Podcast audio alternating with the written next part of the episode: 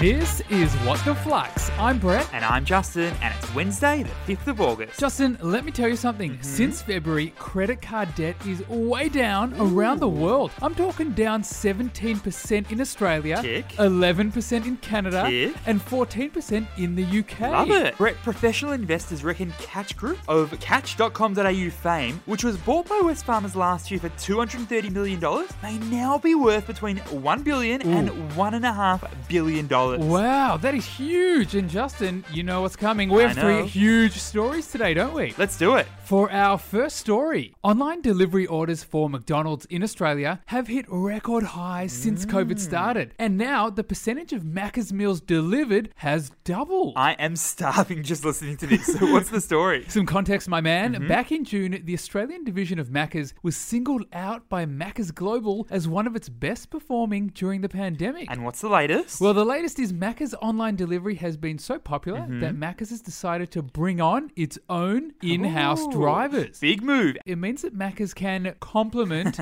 its existing deals with Uber Eats, Deliveroo, and DoorDash. Mm, something smells a little fillet fishy around here. so, what's the key learning? Macca's is claiming the reason why they're setting up in house drivers is so they can reach country towns that want Macca's as a food delivery service option. But we have a sneaking suspicion that it's less about country towns Mm-hmm. Yeah. and more about keeping costs down and reducing dependency on Uber Eats. We know that online delivery was about 5% of Macca's business before COVID, and now it's at 10%. And Macca's also knows that Uber takes a 30% clip at least. Macca's Hmm? doesn't want delivery costs to rise any more than they need to. We've already seen this model work well for Domino's, so Macca's is thinking, why not us too? For our second story, according to ministers of parliament in Australia, Mm-hmm. if Microsoft buys TikTok, then Australia's security concerns around TikTok could just be a distant memory. Very interesting stuff, I have to say. So, what's the latest here? TikTok has an estimated 1.6 million users in Australia, Wow. and Microsoft has said it wants to own TikTok in the US, Mm-hmm. Canada, New Zealand, and Australia. Now, US President Donny T Mm-hmm. is giving TikTok's owner ByteDance just 45 days to sell TikTok or face being banned in the US. Ooh, Here in Oz, government MPs reckon a Microsoft purchase would relieve much of the security Mm. threat in Australia. Why is that? Well, it's because Microsoft is a much more trusted company by the Australian government. So much so that Microsoft actually supplies a lot of the Australian government's cloud computing Mm. infrastructure. So, what's the key learning here? Since rumors started circulating about Microsoft acquiring TikTok, Mm-hmm. Microsoft's market capitalization has increased by around US 60 billion dollars. Wow. A company's market capitalization is basically how much a publicly listed company is worth. For instance, Microsoft's overall market capitalization is US 1.6 trillion dollars. By comparison, although TikTok isn't publicly listed,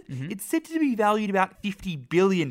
Now, here's the funny part. The increase in Microsoft's market cap over the last few days means its acquisition of TikTok might have already paid for itself. so even if this doesn't go ahead for Microsoft, the speculation has been super helpful for Microsoft's valuation. For our third and final story, Kaufland Australia, the Australian division of the German supermarket chain that abruptly cut its big Australian business pre launch, had huge losses this financial year. Wowee, what on earth happened here? Some background, my friend. Kaufland came to Australia cashed up and ready to splurge. It's owned by the world's fourth largest retailer, the Schwartz Group. And in 2017, the company confirmed its gigantic ambitions to be a big supermarket player here in Australia. It was kind of meant to sit smack bang between the likes of Aldi and Coles and Woolies. But what happened next? In January this year, pre COVID, Kaufland pulled out of Australia out of nowhere Without opening a single store. without selling a single breakfast sausage. Without celebrating a single Oktoberfest. And the latest is that Kaufland lost